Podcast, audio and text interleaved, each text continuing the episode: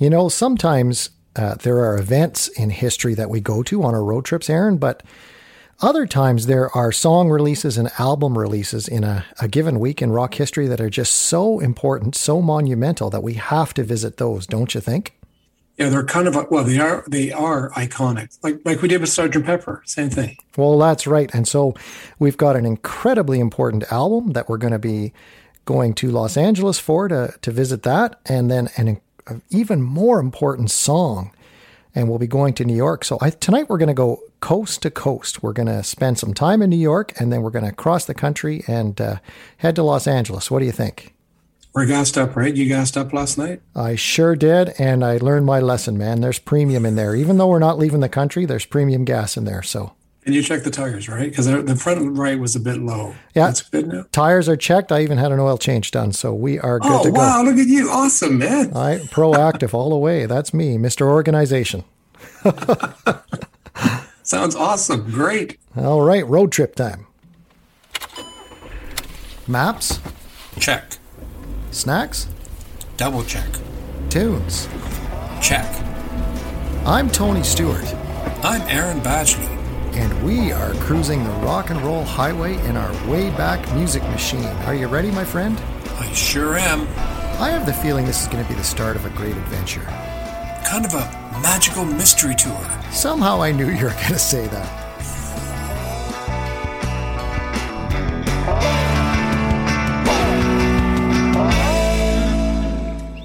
I think we should go to New York first, since we'll be spending more time there, but we're actually going to the pre-rock and roll era. We're going to head to June 18th, 1948, and something pretty exciting. Can you punch that in and we'll head back?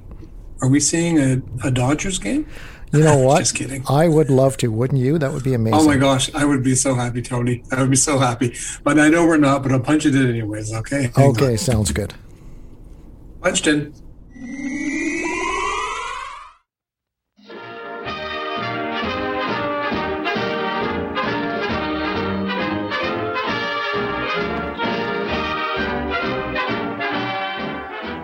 MFT, LSMFT. Lucky Strike means fine tobacco. Yes, in a cigarette, it's the tobacco that counts. And Lucky Strike means fine tobacco. So round, so firm, so fully packed, so free and easy on the draw. So for your own real deep-down smoking enjoyment, smoke that smoke of fine tobacco, Lucky Strike. Man, I know that we visit New York City fairly often, Aaron, but I never get tired of it. I love this place. Oh, you and me both. You and me both. And as soon as those borders are open in our time, we're going on a road trip, my friend. We are, and Billy Joel is in the cards for sure, so. 100%. 110%. So, you know, New York in the 40s, does it ever look different, doesn't it? Yeah, lots not so tall buildings that you can leap in a single bound, but we're going to pull up on 51st Street to Columbia Records because today they're launching something revolutionary, and I mean revolutionary. Oh, they're launching the first ever 33 1/3 RPM long player. That is a game changer. The album, yeah. So, Tony, do you know how they used to do albums prior to this? Well, they were 78s, right? Yeah, you'd get like a book with 4 78s in it. And 78s had one song per side up to 5 minutes. And you'd have 8 songs that it was like a book, but they would call it an album. Yeah, that's where the term album came from, right? Because it was more like a photo album almost, and then with records in it, right? 100%. Exactly. Isn't that cool? Yeah, we forget where these things come from, right? Yeah, it's amazing. So here's Columbia Records, and they're going to be launching the first album on 12-inch, which means what we have now. By the way, did you see the news on the weekend, Tony, that in 2020, records increased sales by 35%? Didn't they outsell CDs as well? Didn't vinyl? Yeah. They did almost $1 billion in vinyl being sold last year. Incredible, eh? The wave of collectors and people just wanting something different, right? It's not the same streaming for sure. Well, my wife would say that half that billion came from me. But anyways, No, just kidding. She knows I'm kidding. So here's the first album in 1948 and 22 and a half minutes per side. And here's the other thing that's really important. 78s were made of wax. So if you dropped a 78 square down, it's shattering into a million places. This was actually made on vinyl. And I'm not going to get into the technical thing all about it. I actually found an article from June 19th, 1949 or 48 explaining everything that's going on. But the thing was that if it 22 minutes per side, and guess what? The 12-inch was $4.85 to buy an album. But they also offered 10-inch vinyl. 10-inch would have two songs fewer than the album would have. And they would be about $3.85. And I don't think it's surprising, Tony, that the first albums released were all classical. Well, yeah, because, you know, I was just going to be the classical nerd for a second, but 22 and a half minutes on one side, you know, if you can put pre-Beethoven symphonies on one record, right? You'd have to flip them, but you could probably fit two movements on a side, right? So that was pretty huge. Well, for the classical, yeah, because, you know, and we talked about this another time, is that on the 78, you'd have to keep flipping it over. Mm-hmm. 5 minutes, right? Or you do a very fast version. But there were 11 albums that were released that were not classical. Frank Sinatra Sings, Harry James, For You Alone by Buddy Clark. And I'm going to say this is a joke. This is not a joke. Dinosaur Sings, which I actually own. Oh, nice. Yeah, and it was given to me about 3 or 4 years ago. Someone said, "Do you like Dinosaur?" I'm like, "Yeah, I love Dinosaur." They gave me this album. It's an original 1948. It's beautiful to listen to. It sounds incredible.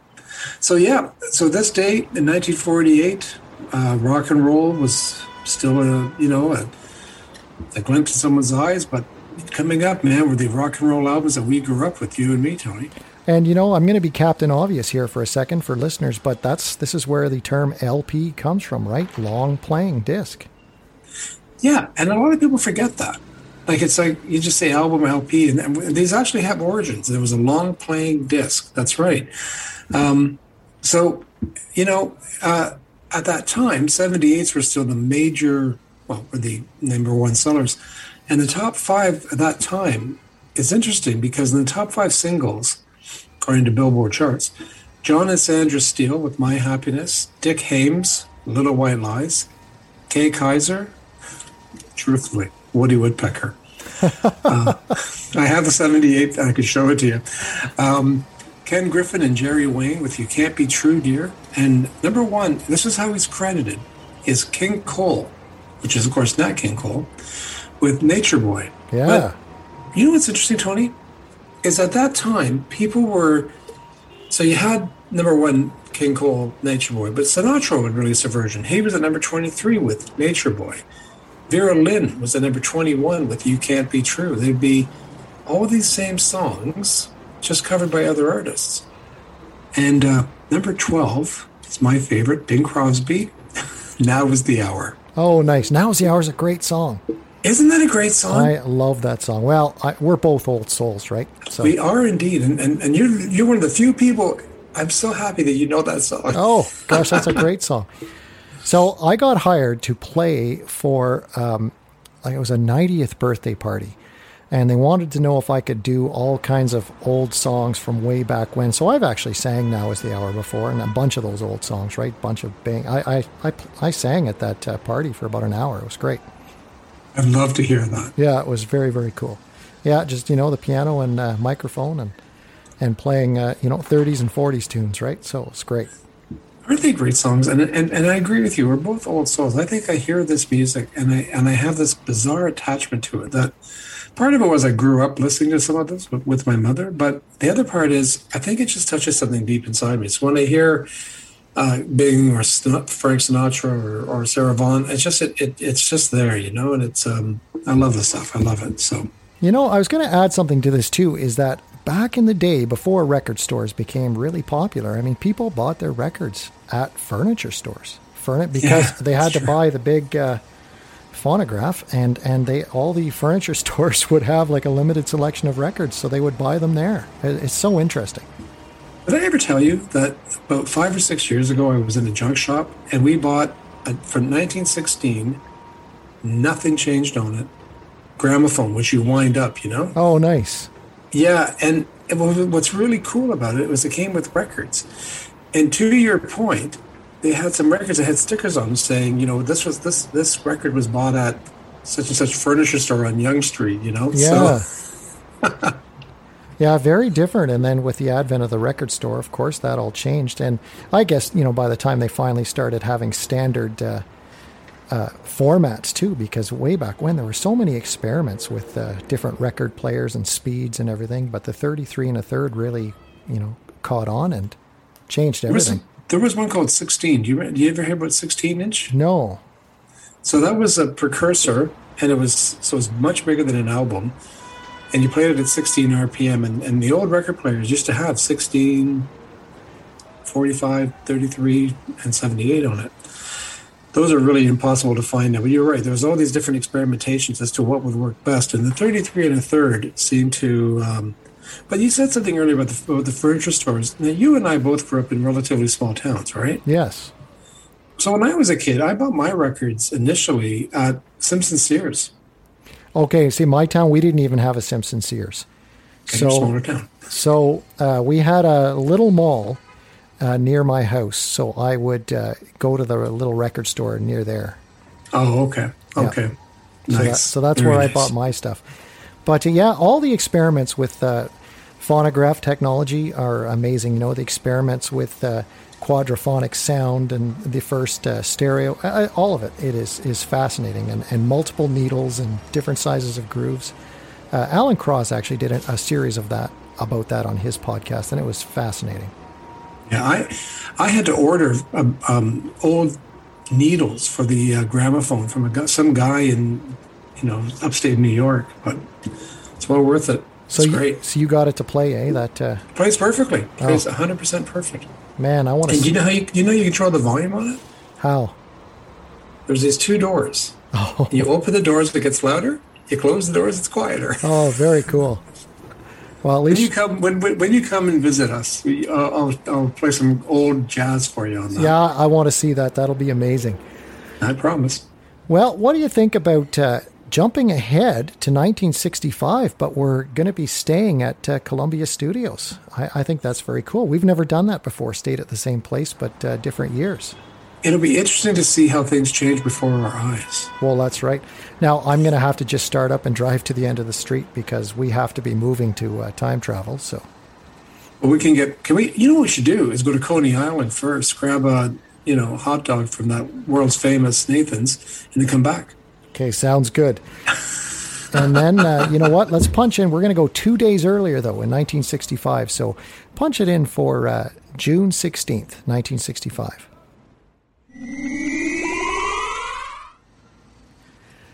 June 16th, 1965. Here we are. And you know what? A lot has changed in less than 20 years. It sure looks different, doesn't it? Oh, my goodness. Yeah, look at the cars, convertibles, and people dress very differently, and... Oh, yeah. Very cool. I loved when we were back in the 40s. I loved the fashion in the 40s, the way people dressed. Me too. I watch old movies for that reason, you know? Yeah, just the whole idea of just dressing up to go out of the house. Very, very cool. So we are at Columbia Records again because inside, Bob Dylan is recording his most famous song, and according to Rolling Stone magazine, this is the most influential song of the modern era, of the rock era. And of course, I'm talking about Like a Rolling Stone. So he's inside there. And they're working on the Highway 61 Revisited album, which of course is a classic, but unbelievable. So this song he is recording inside as we speak. And what a song. But you know what? It didn't make number one. No, it was held off by a certain group from Liverpool, wasn't it? Who may they be? So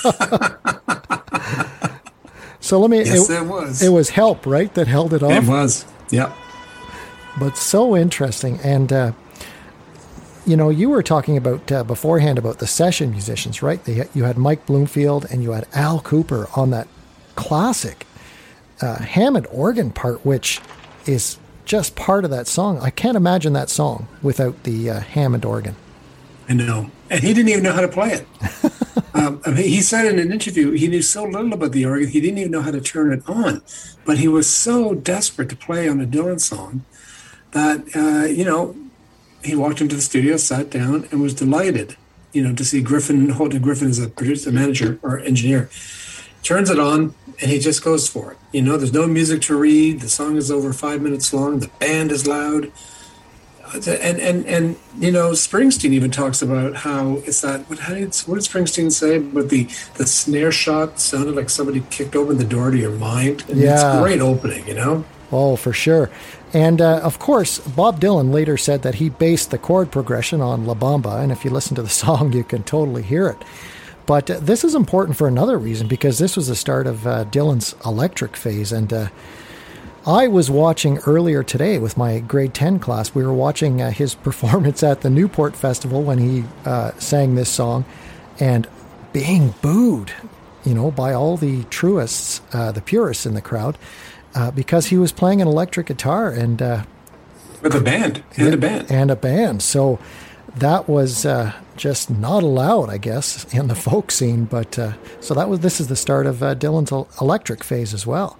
And funnily enough, one of the most peaceful human beings on the planet, Pete Seeger, had to be held back. He had an axe trying to get to the cord to cut the power to Dylan's speakers. Can you imagine Pete Seeger running around with an axe? Well, that's like, yeah, we were talking about that before the trip. All these peaceful folk protesters, but I guess it just didn't apply to the music, No.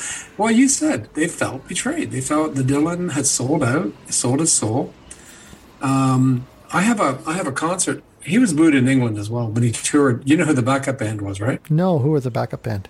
The Band. Oh, that's right. Okay, yep. Yeah. So he has the band back him up. And at one point, and Tony, I got to play it for you when you come over. But, Dylan's starting to play this song, and someone yells out, "Judas!" Like, you betrayed us. And Dylan looks at him and goes, "I don't believe you." Yeah. Just what the hell are you talking about? Yeah, it's a song, man. Well, and he didn't get the whole, like, what, what's the big deal? Because, Dylan was not afraid to change throughout his entire career. But he took the inspiration of the Rolling Stone idea from a Hank Williams song, right? From Lost Highway. Yeah, yeah. It's and it is lyrically and musically, it's a perfect song. I defy you to find anything wrong with the song. Yeah, I agree.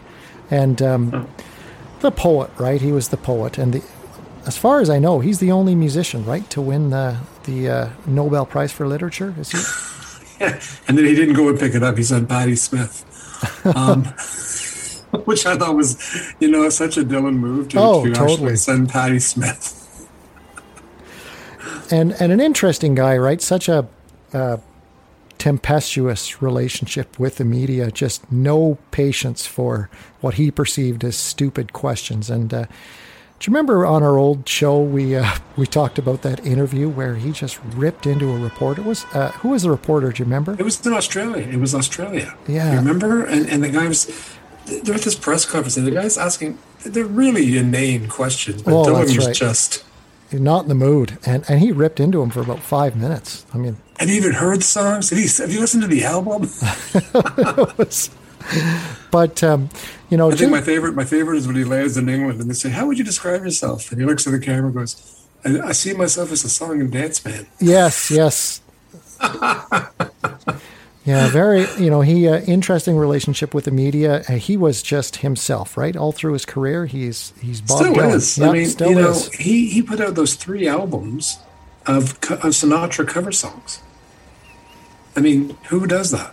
In 2020 or 2019, he put out an album called Triplicate, which was 3 albums of him doing the old Sinatra standards. It's interesting, eh? Have you heard his Christmas album? Yes, I have actually. It Must Be Santa? Yeah. Just that video kills me. Well, it's Bob Dylan, right? Just such an individual. And love him. Yeah. Now he just sold the rights to his catalog, didn't he? Yeah. And just when the pandemic hit last year, I think maybe a month into it, he released a brand new song at the time called Murder Most Foul, which was about Kennedy. And it's, of course, in a typical Dylan fashion. It's, 21 minutes long? Great song, though. Great song. Yeah, well, I mean, his lyrics, that's mostly what he's known for. And when I was talking to the kids about him, I said, just really listen to the words of the songs. What did your kids think of him? Well, I asked them about that, and they said, some of them said, he wasn't a terrific singer in terms of his voice, like a pure singer, right? Like a Paul McCartney or someone like that. But I said, that was Dylan's style, right? And it was more about the message in the songs. I love Dylan singing, personally. I think it's perfect for, the whole package, right? It's just Bob Dylan, and no one else sings like that. And but the kids really got into the message behind the songs. Like I said, really listen to these lyrics, and I think they enjoyed it, actually. I asked them at the end of the class, and they said they found that interesting. And of course, the whole electric thing they found very interesting, and the booing at Newport. And that's... Did they know? Did a lot of your kids know him? Some did. And I mean, they knew this song and Blowing in the Wind, right? They knew those, but they didn't get a deep dive like we did today. So that was excellent. Yeah, I could talk hours. I'm a big Dylan fan. He's probably number two to the Beatles for me. So kind of the hierarchy, he's up there with the Beatles in my eyes. And I listened to this Irish radio station in the morning when I work, and they played a song called Hurricane yesterday, about Hurricane Carter. Mm-hmm. And it's 9 minutes long. And the DJ says, "It's a long song, sure, but just keep on listening to it. It's a great song." Oh yeah, it's a fascinating story. Hurricane Carter's story is fascinating, right? So yeah, so cool. Anyways, I love Dylan. I love this thing about Highway 61 Revisited, and we just talked about the invention of the album. And you think, were it not for the invention of the album, you wouldn't have a Highway 61 Revisited. You wouldn't have Like a Rolling Stone. And no, exactly. His next album, Blonde on Blonde, which is equally as iconic, right? That album is just one of those albums that people still are in wonder of, right? Oh, exactly. Now, what was on the charts this week, though? Oh, yeah, this is funny. The charts are kind of amusing, given that we're talking about this song. Number 5 was the Supremes, Back in My Arms Again. Oh, great. Number 4 song. Was Elvis Presley and the Jordanaires, Crying in the Chapel. I don't know. This is one of my, again, I grew up with this guy. My eldest brother, Lee, he loved Sam the Sham and the Pharaohs. And number 3 is Wooly Bully. Oh, yeah. I just love that. And I like Little Red Riding Hood, too. Such a great song. The Byrds, with it, Bob Dylan song. And number 2, called Mr. Tambourine Man. And number 1, of course, is the Four Tops with... And I love the Four Tops. They're probably my favorite Motown band. Well, and this song, right? I Can't Help Myself. What a great tune. Great song. Now that's going to be stuck in my head all night here. Because yeah, well, it was with me all day yesterday, so fair is fair. So yeah, that was in the top 5. I mean, Dylan was standing heads and shoulders above. I mean, they're great songs. Don't misunderstand me, but I mean, you can't really compare the two, right? No, exactly. Now, what do you think? You ready to cross the country and jump ahead a few years to 1971? And we're going to California? We are. And in fact, we're going to go to the Los Angeles area, and more specifically, Laurel Canyon. But we're going to go to June 17th, 1971. And, it's an album release. And it's a monstrous album release that seemingly came out of nowhere. So why don't you punch it in, and we'll talk about it when we get there. There we go, my friend. All right, off to L.A. we go. Well, here we are, June 17th, 1971. We're in Los Angeles. Aaron, I forgot how hot L.A. is in the summer. Man, I should have packed my shorts. I totally forgot. Ooh, but last few days here in Toronto feels a lot like this. Well, same as in Ottawa here. It's been very, very warm. Yeah, I'm not... was that a fire tornado over there? No, just kidding. So what are we doing in Laurel Canyon? Well, Laurel Canyon, of course, what an interesting area, home to many, many famous musicians. Among them, though, Carole King, who went to number one on the U.S. album charts with Tapestry on June 17th, 1971, so today. And it was 15 consecutive weeks on the charts, and what a monster album. Again, you know, we on our old podcast, we did a whole show about this, and the list of tracks, right? You know, It's Too Late, I Feel the Earth Move, Will You Love Me Tomorrow, You've Got a Friend, just an incredible album. The title track itself. Yes. And the iconic photograph taken, right, of her Laurel Canyon, she's in her Laurel Canyon home, and she's sitting in a window frame holding a tapestry that she hand-stitched with her cat. How do you pronounce that? Telemachus? I'm not even going to try. No, but, you know, with her cat. Telemachus. Yeah, and the cat sitting there at her feet. You know, just, I guess the thing that always impressed me about this album is she went from being known as a songwriter during the 60s with Jerry Goffin, her ex-husband, and after they split up in 1968, she decided to move to Los Angeles with a couple of kids in tow, and went on to performing, and it took some convincing to get her to perform. She was a very reluctant performer, and then all of a sudden comes out with what for a while was the greatest selling album of all time, wasn't it? Well, and not that I'm bitter, but it kept Ram from number one. That's Ram, right. For my money, you know, Paul McCartney, Ram.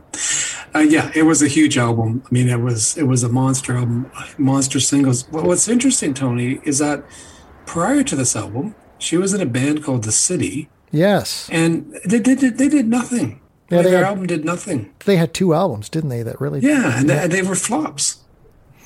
Yeah. I mean, so no one thought no one would think, oh yeah, well, this is going to be a big album. I think they thought it might be a mild... Hey, do you think that... last week we spoke about... we were in Ottawa, your hometown now, about Alanis Morissette. And I think that she was very influenced by Carole King, especially this album in many ways. What do you think? Oh, there's no doubt. This album just broke down the door for female singer-songwriters, didn't it? Yeah. Yeah, and I think even the whole personal element that's in some of those songs you mentioned earlier on, where you know, I mean, she kind of writes about her breakup with her husband, and you know, all those kinds of things is all in this album, right? Well, and the other thing is, and again, sexism in the music industry. You know, Carole King is not half naked on the cover. You know, she's sitting there in pants and a sweater, holding up a quilt with her cat. Like everything, it just astounds me that the success that this had. I mean, it deserves all the success that it achieved, but. You know what I mean, though? Like, there was an expectation for some women artists that you know, it wasn't the same playing field as for the men, unfortunately.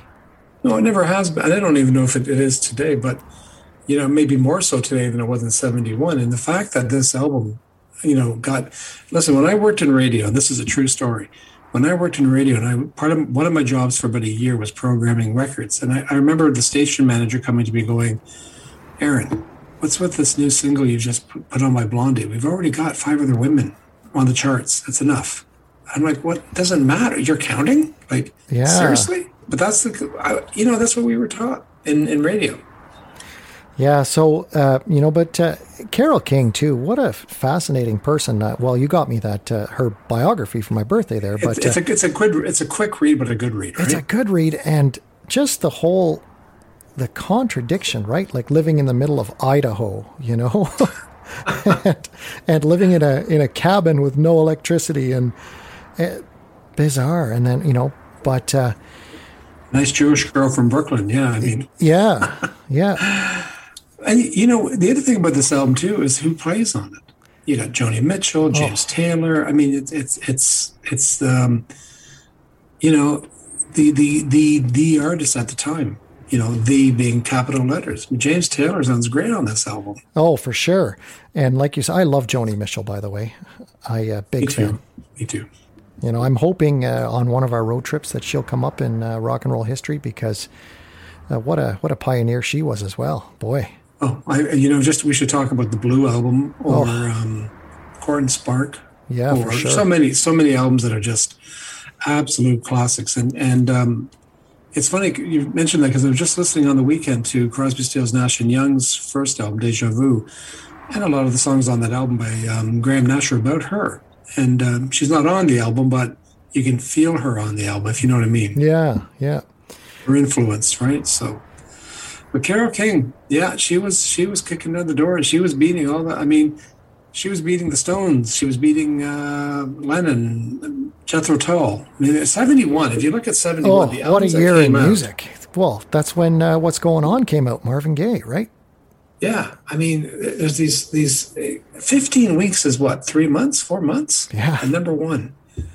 That's amazing, you know? Yeah. And this week, if you look at the singles chart, she's number one on the singles chart. But It's Too Late, and I Feel the Earth Move. And you know what? It's Too Late. I love that song. Love, love, love that song.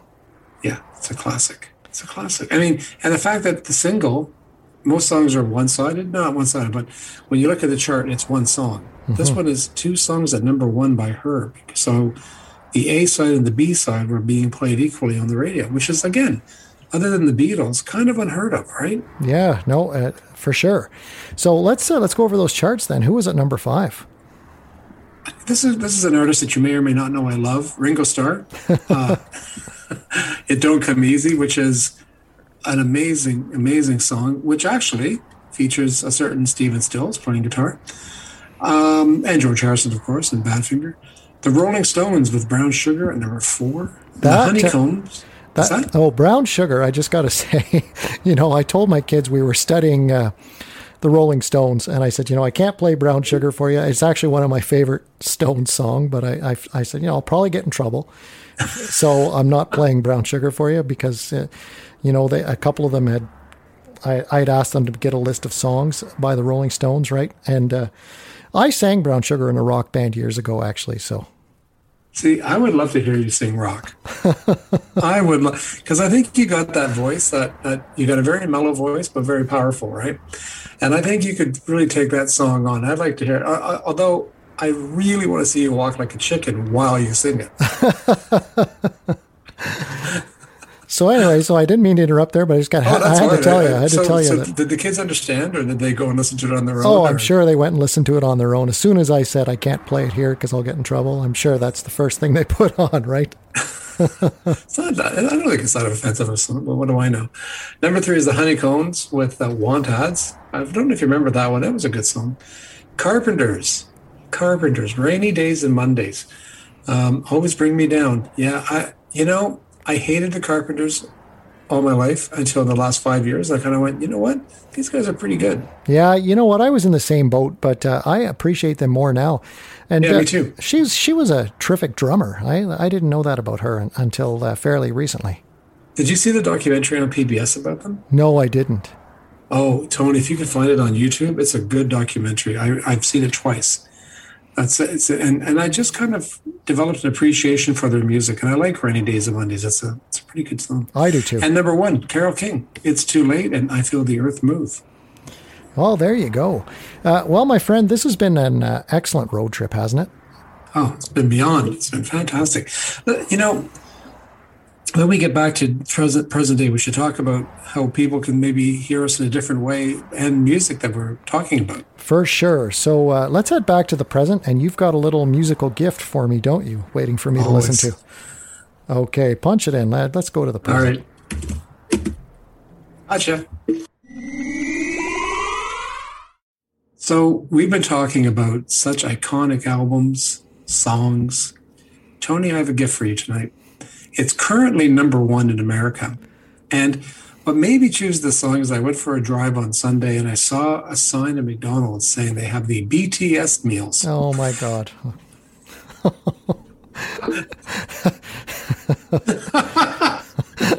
So it's not a McDonald's commercial you're going to hear. But it is BTS. Oh, boy. Okay. Number one, a song called Butter. Okay. Well, you know what? Is it like more than 3 minutes or what? Just by 3 seconds. Oh, okay. I'll never get those 3 minutes back, but... you would never get those 3 minutes back. Okay, I'm going to listen to Butter by BTS. Enjoy.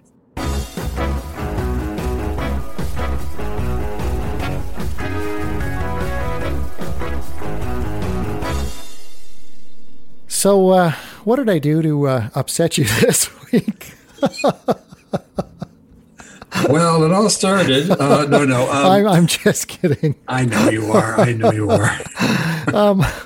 So that is what South Korean Backstreet Boys clones, right? Is that what I was listening to? Official K-pop. Yes. Okay, I know absolutely nothing about K-pop. I have to say, I know kids listen to it, but it's one of those styles or genres, or I don't know what you call it, that I know nothing about. Obviously not my cup of tea, but was there even an instrument in that song? No, it was karaoke, right? Basically, right? Like that's what that was. That was very good. But it's I would assume that our demographic listening to the show are not K-pop fans anyway, so I'm not too worried about offending anybody. But it was just. It's throwaway pop music, isn't it? Like that's what that is. It's disposable pop. Yeah.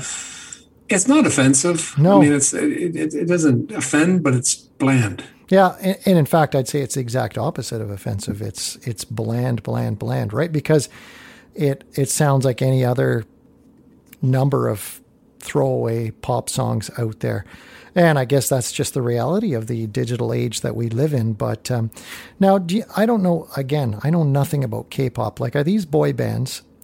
Do each of the guys in the band have a personality and like people follow their favorite? You know, because I know that's how it always has been in the past. But is that a thing in K-pop? Or it sure is. And actually, they are huge Beatle fans. Oh, and okay. They played on. Whatever show was filmed at the David Letterman Theater, which used to be the Ed Sullivan Theater, and they came on with Beatle wigs and collarless suits, and it was very cute.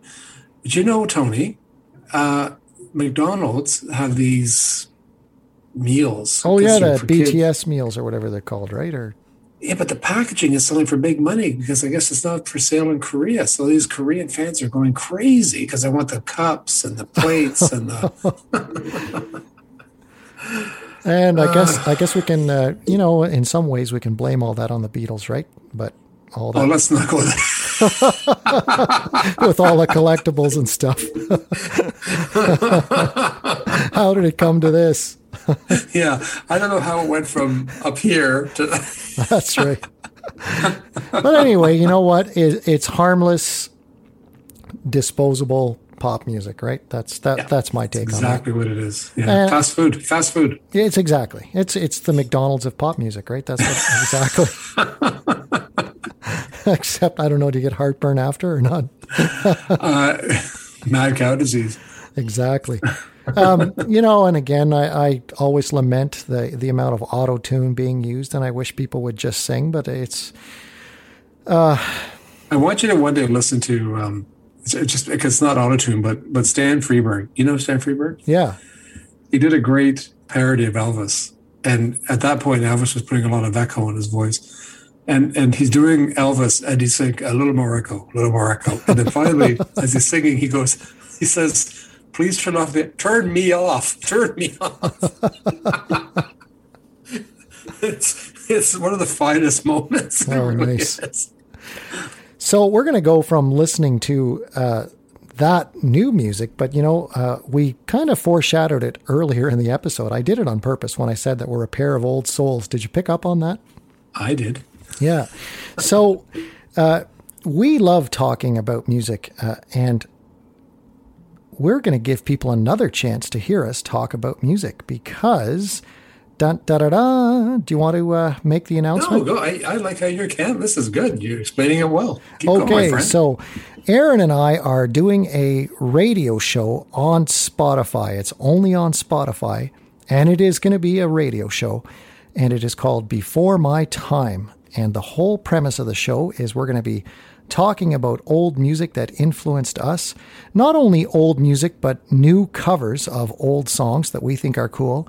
And sometimes we'll even touch on maybe a new artist who is very retro in their styling. But we're going to be talking about the music that influenced us. And it's going to be everything from jazz to rock and roll. I know I'm going to have some very early jazz. Each week, one of us is going to make a Spotify playlist, and we'll be talking about it and actually playing the entire song on the show. And if you're a Spotify premium subscriber, you will get to hear the entire song. It'll be just like listening to the radio, won't it? Yeah, we talk about the song, and then we can, because here we talk about the music. And I don't know about you, Tony, and I think you made a joke earlier on about now you got four tops in your head. And, you know, this would be a chance that we can talk about a song, and then you, the listener, can actually hear what we're talking about. And I'm really excited about that, because you and I talked about this. You know, Tony and I, I'm sure if we lived in the same city, we'd be up all night playing each other records, you know? That's right. And I, you know, I did that as a young person with friends, and I bore the hell out of my wife.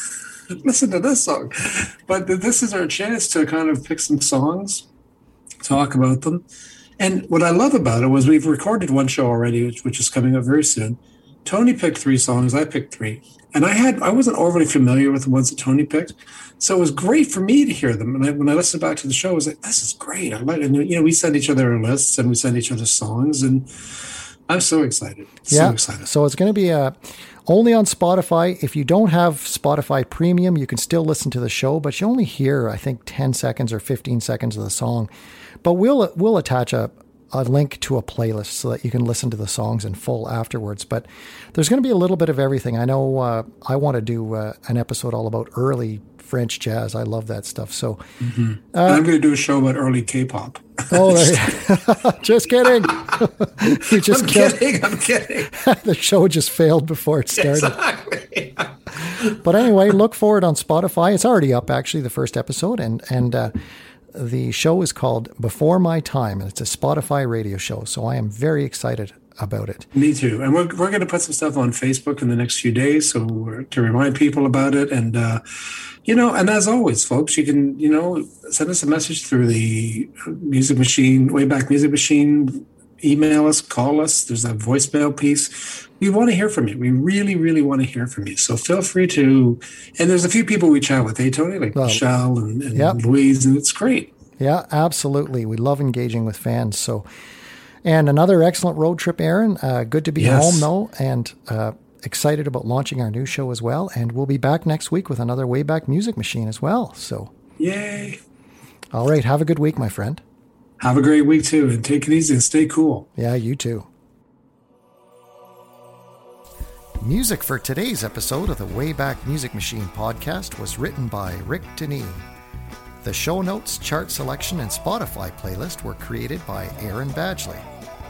And the artwork, recording, editing, and sound production was done by Tony Stewart. If you enjoyed today's episode, please be sure to tell a friend or two. And don't forget to click follow or subscribe on your favorite podcast player to get the latest episodes automatically. And we'd love it if you would leave us a review. You can also engage with the show by going on our website and leaving us a voicemail. We may even play your voicemail on an upcoming episode. Thanks for taking this road trip with us, and we'll see you next time on the Way-Back Music Machine podcast. Hey, turn the radio up. I love this song.